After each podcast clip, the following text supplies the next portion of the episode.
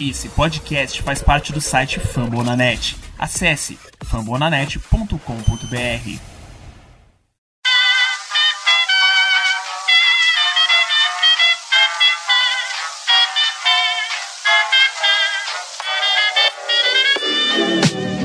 Mais uma rebatida forte. E ela tá fora daqui!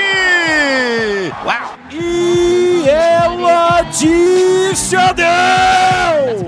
É home run! Aquele abraço! Show me the ring and I'll jump right through.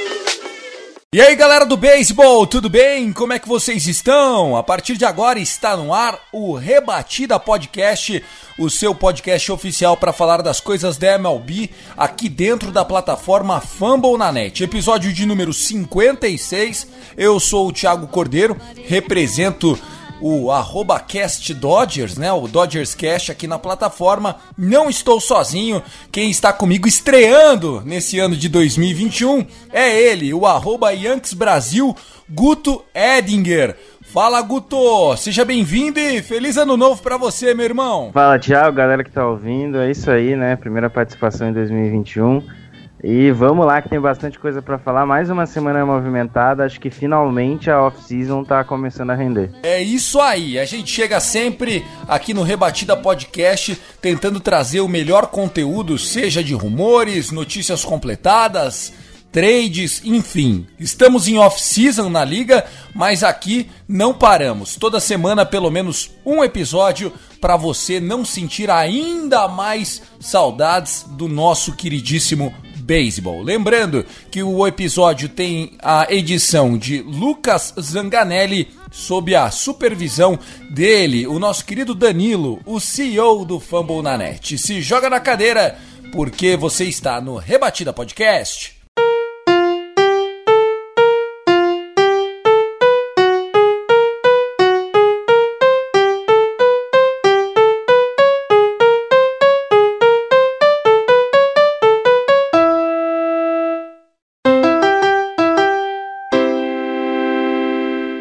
Antes de começar, a gente tem muito assunto legal para tratar para você. Afinal, o nosso Rebatida Podcast com as notícias, o último foi gravado na primeira semana do ano, então você imagina que tem muita coisa pra gente atualizar. E eu convido você para ouvir o episódio de número 55, que foi com o Renato Barcelos, jornalista, ele que durante anos participou do Moneyball, um programa para falar de beisebol na Jovem Pan, é torcedor do Arizona Diamondbacks, ficou muito legal o papo com o Vitor Silva e também com o nosso capitão Thiago Mares. Você ouviu o episódio? Eu gostei, viu, Guto? Cara, tá muito legal. Recomendo demais. E é um cara que entende bastante do assunto. Pode ir lá que você não vai se decepcionar, não. Quem tá ouvindo aí. Foi muito bom. E eu me senti velho uma hora que ele foi recomendar um vídeo, um filme, um livro tal. Ele recomendou Seven, do Brad Pitt, Sete Pecados Capitais. E o Thiago Mares fez uma cara de. Que porra é essa? Nunca ouvi falar desse filme. Mano, esse filme foi um blockbuster vencedor do Oscar. A gente tá ficando velho, viu, Renato Barcelos? Obrigado, foi um prazer ter você. E é isso, segue a gente lá. O nosso site é o fambonanet.com.br. Tá com um player novo, mais intuitivo e tem muito esporte. Não só a MLB, mas a NBA, a NFL, NHL, tudo bombando nos nossos podcasts. Vai lá, deixa o like e, claro, compartilhe.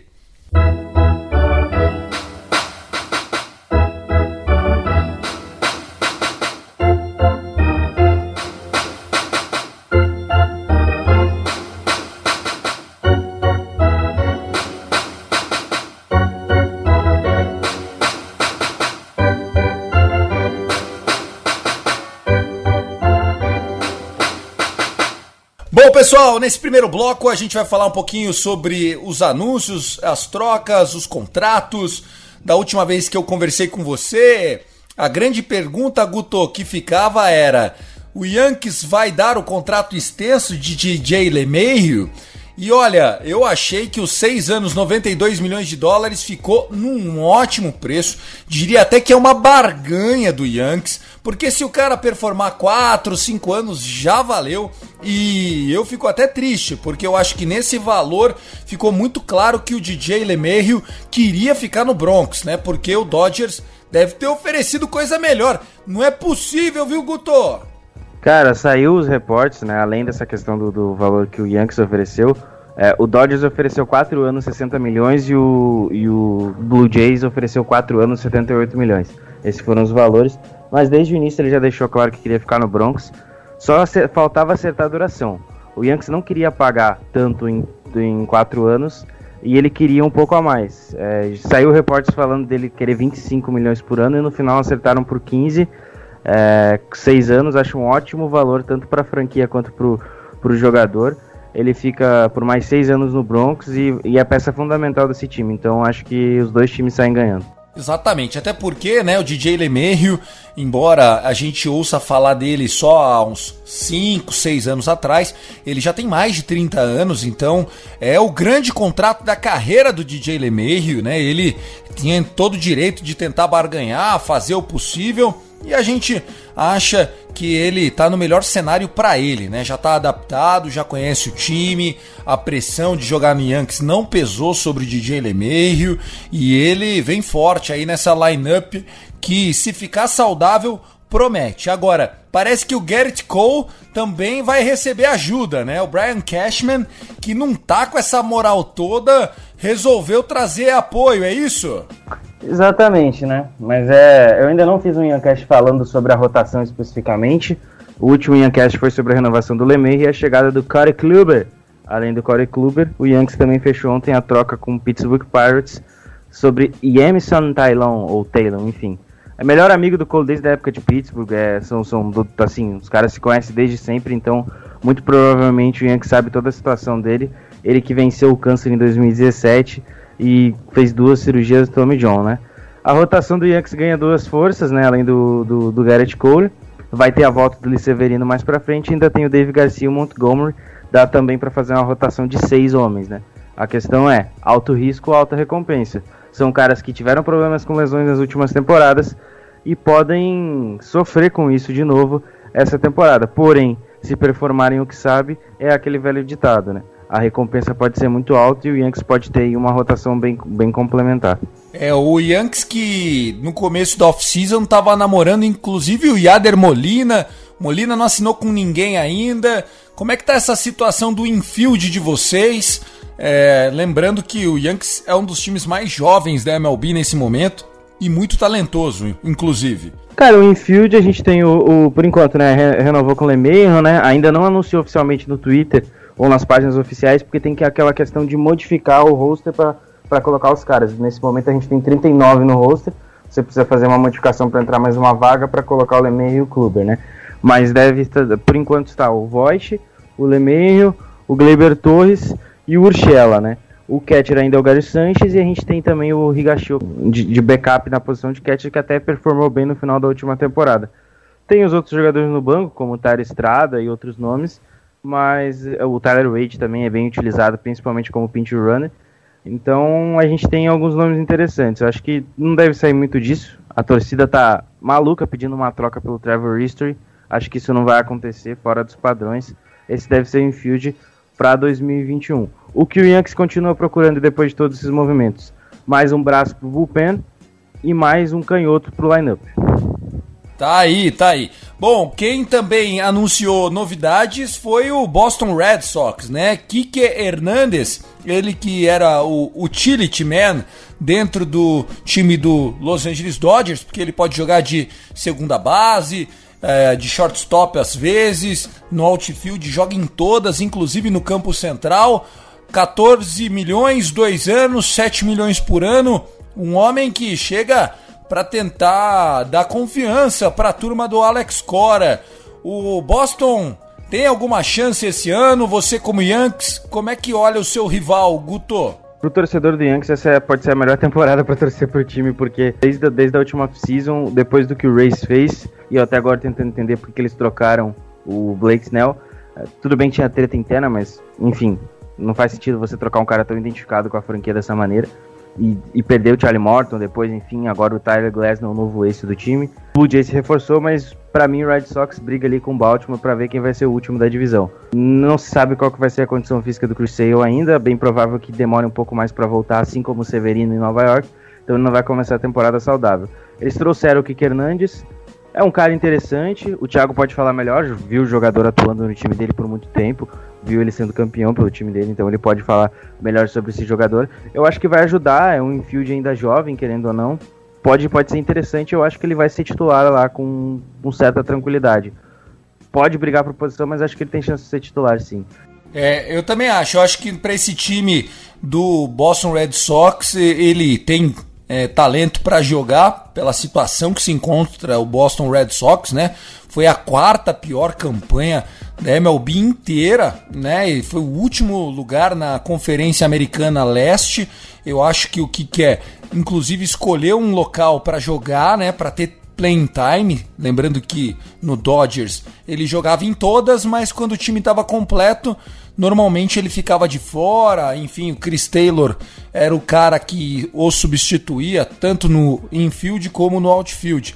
Mas o Boston Red Sox ainda está longe de retomar aquele grande patamar do Boston Red Sox. Outras notícias que chegam na liga, né? A gente tem acompanhado Lembrando que a MLB antes da virada do ano estava muito parada, apenas quem estava se mexendo era o AJ Preller, né, que é o, o, general manager do San Diego Padres. O Padres que aliás faz umas, sei lá, 72 horas que não anuncia nada. O que, que, será que aconteceu com o Preller lá? Será que tá doente? Crise no, crise no San Diego Padres. É isso que, que aconteceu, né? Eu acho que agora, agora ele deve parar, né? Você fechou a rotação ali com o Musgrove. Inclusive uma rotação muito forte para 2021. Eu acho que Darvish, Snell, Lamé, Musgrove, Pedek e vai ter o Clevin de 2022 ainda. Eu acho que, que a rotação do, do Padres ganha bastante força aí. E agora acho que eles vão se aquietar um pouco, talvez fechar mais alguma coisa. Eles, a última coisa que eu sei que o Padres fez foi renovar com, com o Yurickson Profar por três anos, né? Então é mais Aliás, um o, o Profar que que é aquele jogador que ninguém dá nada, mas é importante, né? Elenco, né? Acho que elenco é importante. O Tommy Femme voltou também, eles mantiveram os principais nomes da última temporada e agora acho que o, o foco mesmo é dar renovação contratual para o Tatis Jr. Legal. Você estava falando da rotação do San Diego Padres, segundo o depth chart de off-season, a lineup, né, a rotation deles está a seguinte: Yu Darvish, Blake Snell, de Nelson Lamé, Joe Musgrove e o Chris Paddock como quinto arremessador. Lembrando que o Chris Paddock no ano passado, nessa mesma época do ano, era tido como o ace da rotação, né? De lá para cá, o de Nelson Lamé ganhou força, o Paddock mostrou que depois do quarto, quinto inning ele é hittable, né? A, a galera consegue rebater e pegar ele com força. E aí veio ainda Blake Snell, Darvish e Musgrove, jogou ele lá pro bottom da rotação. Lembrando que tem muita gente nova ainda nessa farm system do Padres, o Padres que vem quente. E aí surgiu inclusive uma polêmica da Fox Sports dos Estados Unidos dizendo qual era a melhor rotação da Liga Nacional Oeste, né? E aí eu vou fazer aqui um ponto para um lado, ponto para o outro, vamos ver. Clayton Kershaw ou Yu Darvish para você, Guto? Cara, para mim é muito parecido isso aí. Eu, eu, eu, eu, vou ficar em cima do mundo nessa. Pra mim dá empate. É, por mais que o Clayton Kershaw tenha, mais tenha uma trajetória mais forte, tenha anos mais brilhantes, eu acho que hoje os dois, os dois se equiparam. Ainda mais pelo que o Darvish apresentou na, na última temporada e na penúltima também. Então tá, então temos um even, né? Ficou empate. Walker Buehler ou Blake Snell? Uh, sem dúvidas, Blake Snell. Sayang mais consolidado, só ver a aparição que ele teve na última World Series. Acho que o Snell aí é, é, é mais, mais completo que o, o, que o Biller. Dois canhotos, de Nelson Lamé ou David Price? Difícil essa também. O Lamé tem, uma, tem muito pouco pra gente avaliar, e foram boas as aparições dele. O Price tem uma trajetória melhor. Uh, eu assim, eu vou ficar com. Eu vou ficar com, com empate também nessa aí, porque é muito complicado. Eu quero ver como é que o Price vai voltar agora em 2021. Julio Urias ou Joe Musgrove? Uh, Musgrove. Que isso? Julio Urias acabou de ser MVP da World Series. Tá maluco? Bom, é, na verdade não foi, né? Foi o Corey Seager, mas ele merece no coração dos Dodgers. Para terminar, Dustin May ou Chris Paddock? Dustin May, essa aí é mais fácil. Tá aí. Bom, a rotação promete Dodgers e Padres duelando para ver se o Padres acaba com essa hegemonia há oito anos. Oito anos. O Dodgers é campeão da National League West. Lembrando, por exemplo, que o Colorado Rockies que foi fundado em 1994, nunca ganhou uma divisão oeste. Ainda falando sobre as notícias que chegam e tudo mais, o Trevor Bauer ainda não assinou com ninguém, mas pode ser que seja seu vizinho, viu, Guto? Cara, então, saiu ontem de noite, né? Ontem de madrugada, quanto ele quer por ano. E é um absurdo, ele tá pedindo contrato a, a, talvez superior ao que o Cole ganha hoje em dia. O Cole ganha 36 milhões por temporada, ele quer ganhar entre 36 e 40. Um contrato de 4, 5 anos. Isso não vai acontecer. Ele teve uma amostra muito pequena na última temporada, foram 11 starts, 5, 4 de de vitória. Claro que o ERA foi muito bom, ele foi saindo e tudo mais, mas 36 milhões por um cara que tem um ERA acima de 3 na carreira, é, eu não sei, eu não sei, eu não acho que ele vai conseguir esse contrato aí não, ele tá querendo demais. É, foi, foi, foi vinculado que o Mets está muito interessado, é, que quer, quer adicionar mais uma força ali no, na rotação, que já está muito forte, né? Eles adicionaram o Carrasco na troca do Lindor. Eu não sei se, se o Bauer vai, vai, vai conseguir esse valor que ele quer, não. Se ele não abaixar a pedida, acho que vai demorar ainda para assinar com alguém. É, lembrando, né, que o, o Trevor Bauer, ele tá sendo especulado no Mets. A imprensa de Los Angeles também comentou que talvez Angels ou Dodgers poderia fazer uma proposta, mas eu acho que proposta deve estar tá até chegando. O problema é que a hora que ele fala o preço, a galera dá uma assustada, né? Cara, é indispensável. O cara jogou 11 jogos em altíssimo nível não é mais os playoffs, né? Tudo bem que ele foi um nível muito absurdo a ele ganhar o Sayang. Só que não vale esse valor você pagar no Trevor Bauer. Ele esqueceu que o ERA da carreira dele é acima de 3, que é um, é um ERA bom, só que é acima de 3. Ele não, ele tem que, ele tem que, além dele ganhar esse contrato, se ele ganhar esse contrato, ele vai entrar em campo com a pressão de ter que ser o ace de qualquer time. Indep provavelmente, vamos supor que ele vá pro Angels, ele vai ser o ace do time. Então ele vai entrar com uma pressão de jogar, no mínimo, tão bem quanto ele foi ano passado, ou até melhor, porque ele tá ganhando o valor que o Garrett Cole ganha. O Garrett Cole demorou o quê? Duas, duas três temporadas para jogar no nível que ele tá jogando hoje. É outra história, é, é, é outro, é, é, outras aparições, entendeu? Então acho que o, o Bauer vai ter que abaixar um pouco a pedida. É temporada de pandemia também, os clubes não estão querendo abrir mão. O próprio Yankees, por exemplo, tá, não tá, quer chegar no Dex para não ter que pagar imposto. Se ele não baixar a pedida, vai ser muito difícil acertar com algum time. Meu querido Guto Edinger, vamos seguir, né? Você estava falando é, sobre os valores de Trevor Bauer. Quem já não tá mais naquela fase de pedir muito e parece que tem casa nova pelo menos em vista, é o John Lester. John Lester, que durante muitos anos foi rival do Yankees, estava é, lá no, no, Chicago Cubs nos últimos anos e agora parece que está indo para o Washington Nationals. Washington Nationals que precisa de ajuda, né? principalmente depois da nova lesão do Strasburg. É, John Lester tem a cara do Nationals, você não acha, Guto? Cara, é uma ótima adição aí a custo-benefício, né? O Nationals contratou dois arremessadores na última semana ou fechou com com, com o Leicester para ser bottom da rotação, que já é bem forte, né? A gente sabe que tem o Patrick Corbin, tem o Max Scherzer, tem o Strasburg, agora tem mais o John Lester ali para ser o quarto, quinto da rotação, provavelmente o quarto. Trouxe o Brad Hand pro bullpen. É, olha, também anteriormente, lá, em, lá na véspera do Natal, fechou a troca com o Josh Bell. O time do Nationals está se reforçando em pontos simples, está fazendo movimentos interessantes. É um time que está se ajustando muito bem e, e pode dar um trabalho muito muito, muito, muito bom nessa nossa próxima temporada. Haja visto que a divisão é, tá, tá começando a ficar equilibrada, né? Além do Mets e do Nationals, a gente pode ver aí que ó, talvez, talvez volte a brigar, né? Lembrando Sem que o Nationals... dúvida. É, você tava falando, eu tava lembrando do Phillies, né? Pensando, poxa, só com essas adições do National já tá melhor que o Phillies de novo. E aí você me lembrou que o Mets realmente é o novo rico da parada, a gente vai comentar um pouquinho deles.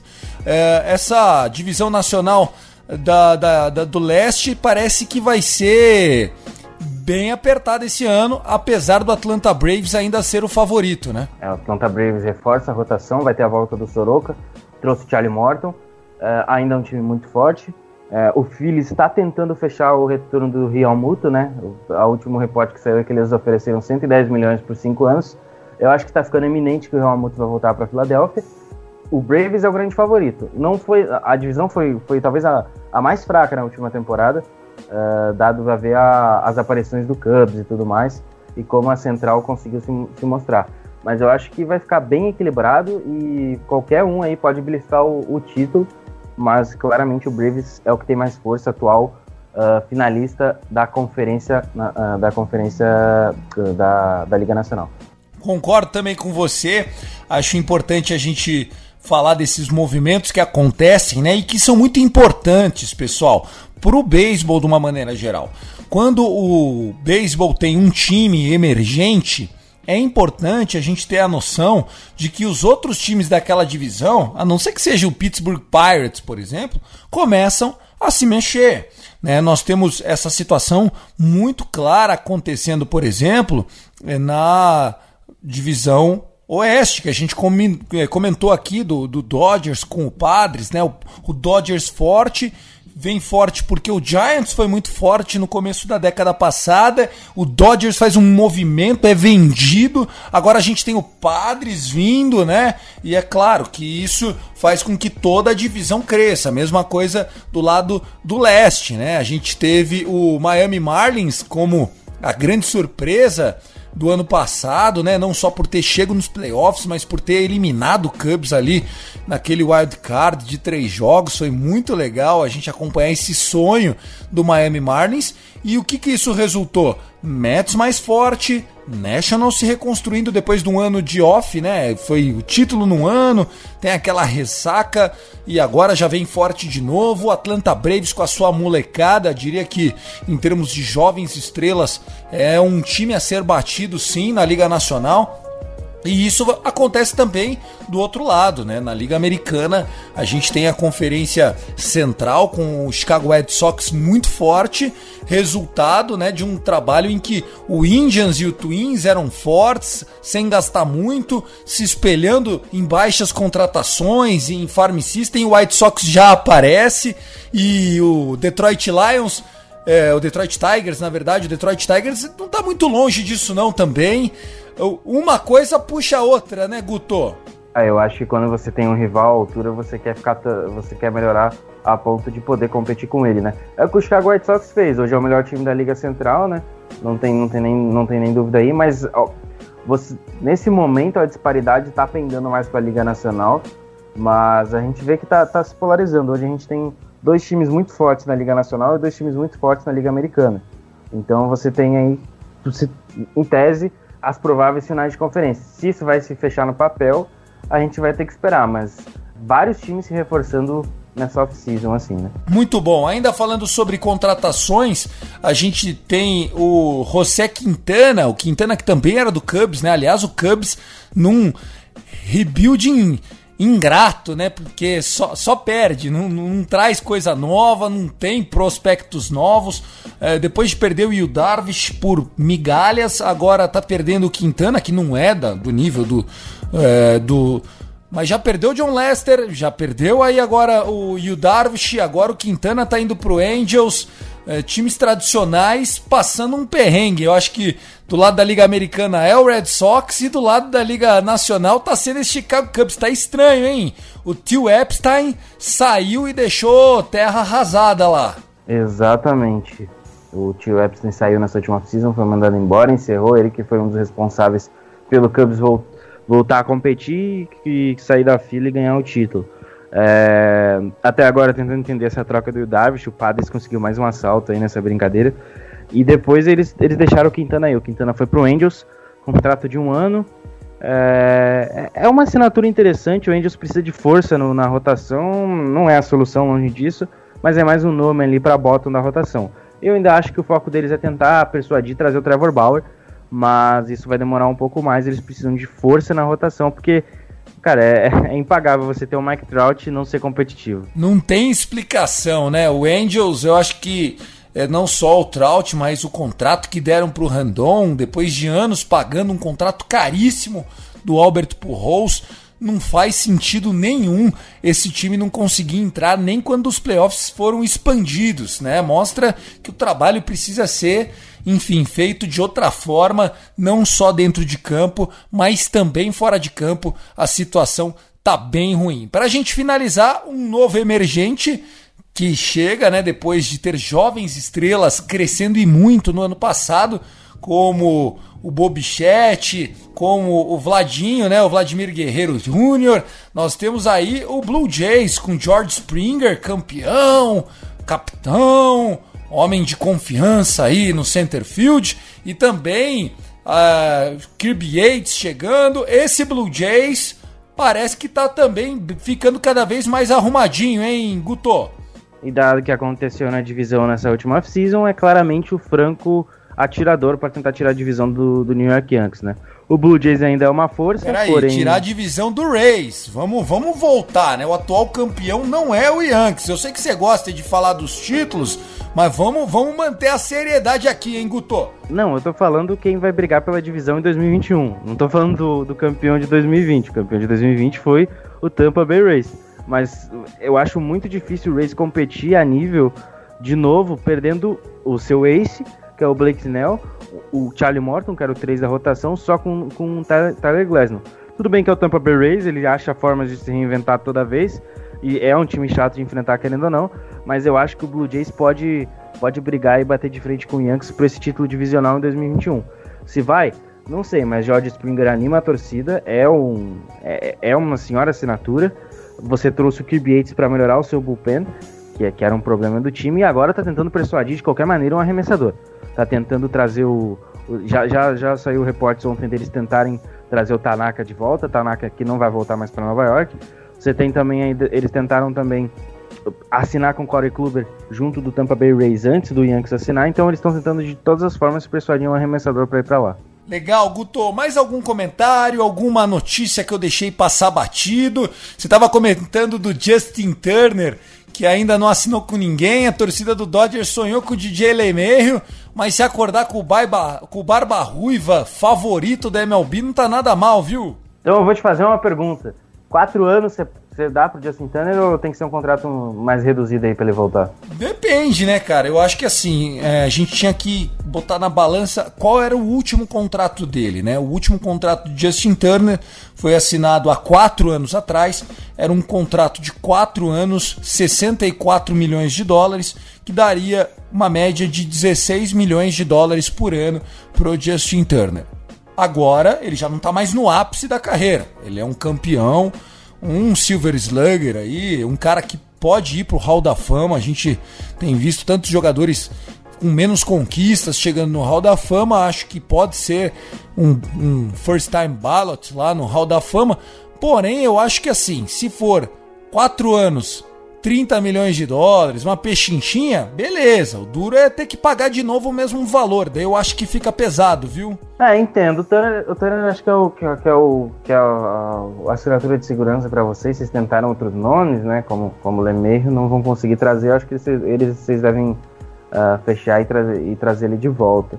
Até por um valor reduzido, acho que ele tá pedindo é um pouco alto até para a idade dele, mas eu acho que dando tudo certo, ele volta, foi campeão. Acho muito difícil ele sair daí. Eu também acho que seria uma perda para os dois, viu? Até porque se o Justin Turner trocar de ares, o time que ele for contratado vai esperar algo que talvez ele já não está entregando mais, né? Lembrando que ele não é mais aquele jogador de 30 home runs por ano que ele foi há alguns anos atrás. É um jogador agora de 18, 22, 25 home runs, assim, se pegar muito no breu, tiver aquelas hot streaks que ele sabe como ninguém, né? E isso, claro, partindo do princípio que a temporada 2021 comece mesmo em abril e tenha 162 jogos como é tradicional, tá? Não fazendo uma projeção de qualquer outro número de jogos na temporada regular. Mais alguma questão? Acho que é isso, acho que fechamos aqui a, o bloco de notícias, né? Que nós vamos no segundo bloco fazer homenagens a lendas que estão nos deixando. Hank Aaron, vamos falar de Sutton, enfim, o Larry King, amante do beisebol. A nossa segunda parte vai ser mais póstuma para falar dessas lendas. Tá sendo bem difícil. Então é isso. Esse primeiro bloco vai ficando por aqui. O nosso Rebatida Podcast está lá no Twitter como arroba Rebatida Podcast. Eu sou o arroba Cast Dodgers.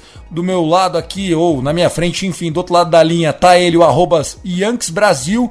E você pode seguir também o arroba Fumble na net, porque lá você fica sabendo em primeira mão tudo que está sendo postado, seja de times, de franquias, dos esportes americanos, fica sabendo primeiro lá no arroba Fambonanet. Lucas Zanganelli, Danilo, aumenta o volume, porque o nosso Rebatida Podcast vai para uma pausa de 10 segundos.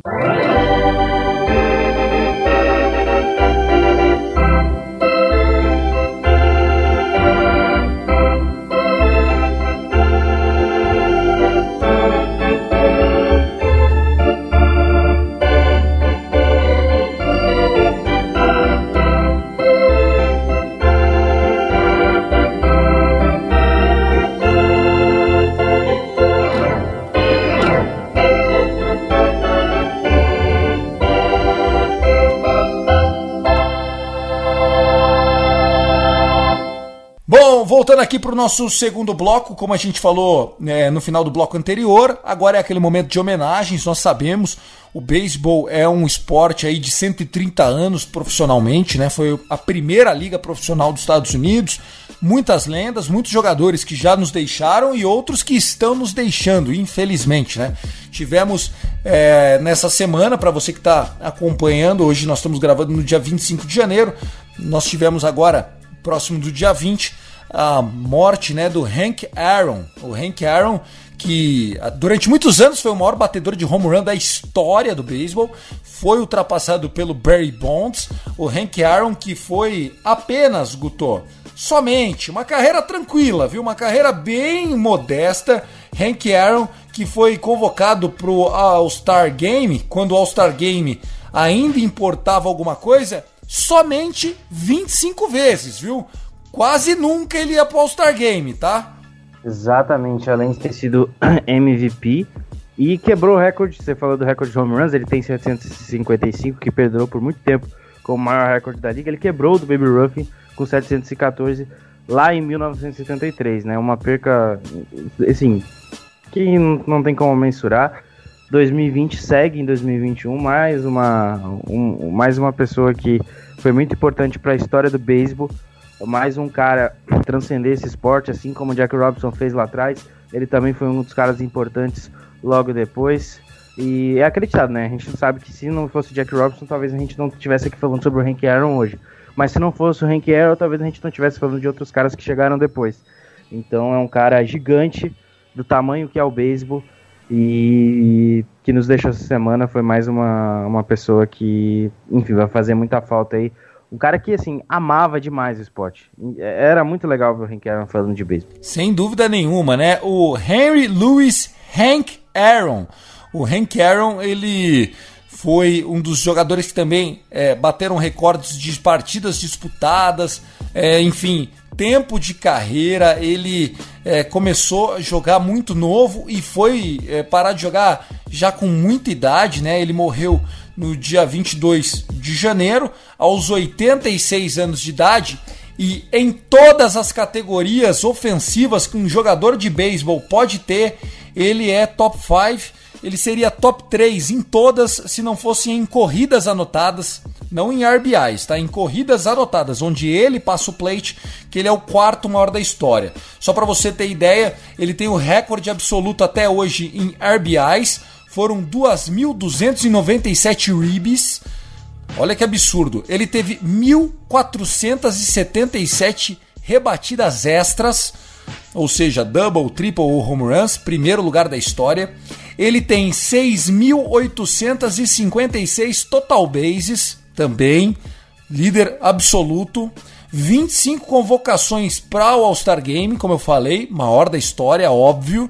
Tem gente que 25 anos de carreira, até para os dias de hoje que a medicina avançou, é algo inimaginável. Eu não consigo pensar se a gente tem alguém hoje, né? A gente vê o Pujols, por exemplo, que está com 42, 43 anos e só está lá porque está ganhando dinheiro. Que se não fosse, vamos dizer assim, o contrato que ele assinou há 10 anos atrás, ele já não estaria, né? O número de home runs, ele é o segundo maior da história, 755, foi ultrapassado por Barry Bonds. Em número de rebatidas, ele é o terceiro da história com 3.771 hits. E corridas, ele é o quarto com 2.174 viagens ao home plate.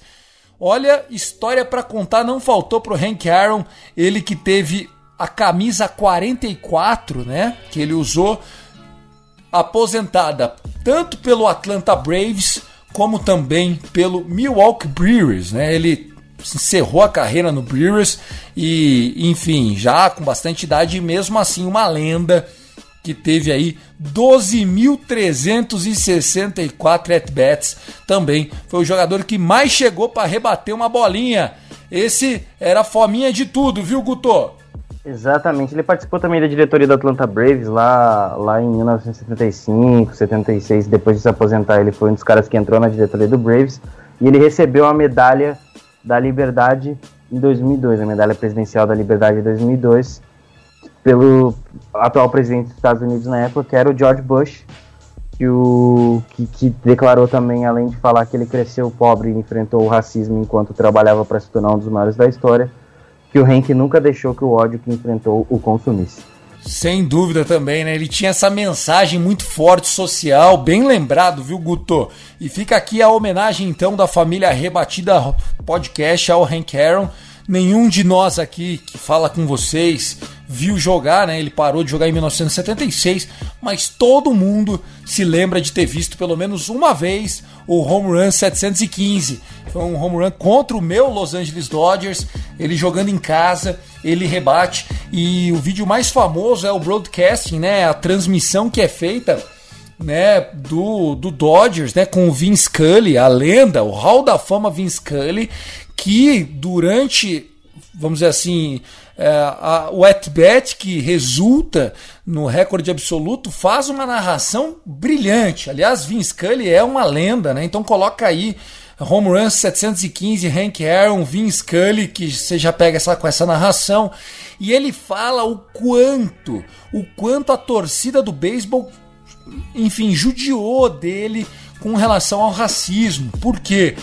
Os recordes que ele começou a quebrar de RBIs, de hits, extra bases, depois de home run, eram todos recordes de jogadores brancos. Imagina só, num país racista como era os Estados Unidos, alguém quebrar um recorde do Baby Ruth.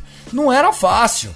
Então, as pessoas vaiavam muito ele, torciam contra, chamavam ele de todos os nomes horríveis que o racismo é capaz de expor a pessoa, né?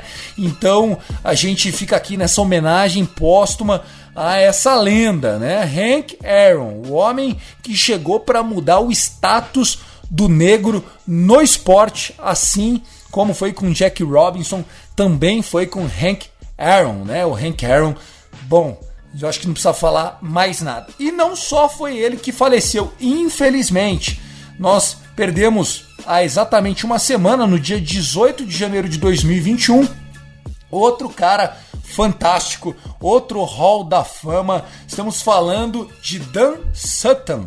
O Dan Sutton, ele que foi um arremessador, ele foi do Dodgers, do Brewers, do Oakland A's, né, do próprio Angels, né? Ele jogou, ele acabou começando no Dodgers e encerrando a carreira no Dodgers, mas enfim, jogou com todo mundo, né? Tem uma carreira absurda. Ele, enfim, teve um ERA durante esses quase 25 anos de carreira de 3.26, né? Foi campeão da Major League Baseball. O Dan Sutton, mais uma lenda do Dodgers que perde, né? Já havia perdido o Tommy Lasorda no começo do ano na virada, já tinha perdido a esposa do Vince Scully, que era querida por todos, e agora morre o Don Sutton. Tá difícil a coisa pro beisebol, Guto. Cara, bizarro isso, né? A gente teve o, o King também morrendo na última semana. É muita gente, muita gente perdendo a vida, mas a idade chega para todo mundo, né? Só, só complementando, por exemplo, o Hank Aaron morreu dormindo, então foi menos mal. Mas a, acho que, infelizmente, a gente passa dessa vida para outra muito rápido. Mais uma perca imensurável pro beisebol. A gente vai, a gente vai digerindo, né? Não tem muito o que fazer, é bola para frente e vida que segue. Sem dúvida nenhuma, né? O Dan Sutton que estreou aos 21 anos de idade, né? Na, na, nas Big Leagues em 1966 e só foi parar na temporada de 1988 é, ou seja, 23 temporadas como profissional e ele que foi campeão no último ano da Major League, ele foi campeão, ele vinha buscando bastante também esse título com o Dodgers, né? O Dodgers que no ano que ele saiu, o Dodgers, o Dodgers é campeão. Aí a galera começa a pegar um pouco no pé dele, obviamente ele era um craque, mas enfim, e aí ele volta no último ano, aquelas coisas de filme mesmo, que as lendas acontecem com as lendas e a gente duvida aconteceu com o Dan Sutton, que era um grande cara, todo mundo aí fica, enfim, triste, né? Pela morte do Dan Sutton. O Dan Sutton que teve algumas temporadas incríveis. Ele teve temporada, por exemplo, em 1972, o ERA dele foi 2.08, né? A gente está falando aí de um cara que era muito dominante e assim, números incríveis, né? Todos os anos da carreira do Dan Sutton todos os anos, nos primeiros, enfim, 18 anos de carreira, ele arremessou mais de 200 innings, ou seja, ele era um cara muito durável, era um cara durão e durável, né? E obviamente com a idade ele começou a cair, né? Depois, quando ele já tinha 30 anos, foi a primeira vez Olha isso, depois dos 30 anos foi a primeira vez que o ERA dele passou de 3. E aí, obviamente, ele teve temporadas com ERA de 4, enfim, aos 42 anos de idade, o ERA foi de 4,70. Também é aquele cara que tem dificuldade, teve dificuldade em saber parar, né? Obviamente que agora, anos depois, olhando para trás, tudo fica bom, enfim. Mas é, os craques também têm esse problema de largar o osso, né? Jogou até os 43 anos, né? Pra quem não sabe, ele jogou de 66 a 1988. Você falou do ERA, ele teve ERA, anos assim com ERA absurdo, né? Teve, teve, por exemplo, 1980 já com 35 anos e era de 2,20. É, enfim, um cara imensurável aí pra, pra Ó, Só um detalhe, esse ano aí, de 80, foi o ano de contrato dele. Você vê que nega é safado desde sempre, viu, Guto? ah, sempre, sempre, né? Deixar pra jogar no, na, na hora que vai pra free Não é né? coisa do, dos caras de hoje em dia, não. Isso aí já vem do beisebol e ó, é velho, viu? Acontece, acontece, mas é isso aí mesmo. O ar da carreira foi de 66.7, 324 vitórias, 256 derrotas e um ERA total de 3.26. Além de ser Hall da Fama, ele foi quatro vezes All-Star. Muito legal. Dan Sutton também recebendo aqui a nossa homenagem, ele que nos deixou. Quem também deixou o beisebol, né? A gente já havia falado do Tommy Lasorda, que deixou a gente no episódio 54. Quem quiser ouvir, a gente faz uma homenagem para ele, eu e o Tássio Falcão. Mas um grande amante do beisebol também nos deixou um cara muito midiático, o Larry King. O Larry King, que é um apresentador de TV, e ele é o Jô Soares dos caras. Na verdade, o Jô Soares é o Larry King do Brasil, né? Copiou tudo. Copiou a caneca pro entrevistado, copiou o sofá, copiou aquele cenário de como se fosse uma cidade cosmopolita com as luzes da janela acesa, copiou o horário, copiou o padrão. E assim, o Jô Soares, apesar de ser um monstro, um ícone para mim, o Larry King obviamente era a referência para todos nós torcedor do Dodgers fanático, sentava na primeira fileira, todos os jogos, sempre lá. Enfim, pelo menos morreu com o time campeão, porque esse aí também sofreu com uma fila desgraçada, viu, Guto? Uma curiosidade, né? Não é muito legal falar essa curiosidade, mas é, três semanas, em um intervalo de três semanas, ele perdeu os dois, dois de seus filhos, né? O Andy a Shaya, pelo causa do Covid. Ele anunciou isso nas redes sociais e depois aos 87 anos ele faleceu. Ele falou nesse, nesse momento que perdeu os filhos que não, que não fazia sentido, parecia que a ordem estava trocada, que os filhos partiram antes do pai e, e, e, que loucura, né? Pensar que o cara, o cara perdeu os dois filhos no intervalo de três semanas e depois veio a falecer. Acho que algumas coisas a gente não tem como explicar, enfim. Outra perca maluca, ele era um grande apresentador, como se disse, fanático pro beisebol, pro Dodgers, mas espero eu que feliz pelo menos do seu time campeão uma última vez. Sem dúvida, né? O Larry King tinha o Larry King Live, né? Era um programa de entrevistas. Pensa no, no Jô Soares que eu falei. Bom, quem é mais novo, pensa aí no Danilo Gentili, porque o Danilo Gentili também tem muito de Jô Soares e também tem muito, obviamente, de Larry King, né? Esses late shows aí ficaram muito famosos também na voz dessa lenda do Larry King. Meu amigo Guto Edinger, a gente já tá chegando agora na reta final do nosso Rebatida Podcast. Eu vi que os meninos do episódio 55 fizeram aquelas de sugere um livro, um vídeo, algum documentário e tal. Tem alguma coisa nova para estrear agora em 2021? Quer fazer algum destaque? Quer indicar alguma coisa? O espaço é todo seu, viu, Guto? E deixa aí o seu destaque final e obrigado pela presença. Bom, o destaque final é para você não perder o último Inhacast que, que eu gravei. Tá lá falando do Lemeiro, falando do Corey Kluber e sobre é, destaque de livro, filme e série. Se você não vive numa caverna ou não gosta de acompanhar as séries da Marvel, acabou de lançar a primeira série original da Marvel Studios, que é WandaVision. Então, se você gosta desse cenário aí, fica a dica. É, é totalmente diferente de tudo que a Marvel já fez pode confiar do que eu tô falando. É, é, é uma experiência totalmente diferente. E vai se adaptando a essa nova geração de super-heróis. Não de super-heróis, né? Mas dessa nova maneira que a Marvel tá tentando trazer pro, pro, pro espectador que tá do, do outro lado. Então fica a dica aí. Só se, se você não tem Disney, eu não vou soltar links piratas aqui, mas você encontra lá no Disney, WandaVision, a primeira série original da Marvel Studios. Legal. Eu não ia indicar esse, mas você tocou no assunto do Disney Plus, né? Do Disney Mais, né? Do WandaVision. Também, não, enfim, eu sou é, um consumidor da Marvel mais pelo resultado de audiência que eles tiveram. E aí, como produtor de conteúdo, eu assisti todo o universo Marvel recente, né? Para entender tudo isso e tal. Não tinha muito esse costume, até imagino que seja WandaVision. Legal você falar bem, porque eu tinha ouvido alguns comentários ruins a respeito é, da produção, mas é um filme que deve estar tá lá, eu, eu não tenho Disney Plus, mas deve estar tá lá, é o filme Arremesso de Ouro.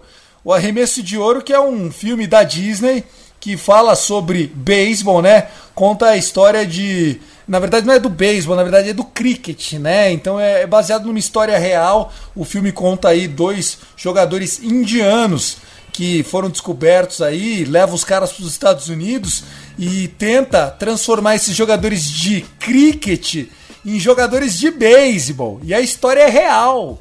É a história do J.B. Barstein. Esse J.B. Barstein era um, vamos dizer assim, um empresário de jogadores, meio charlatão.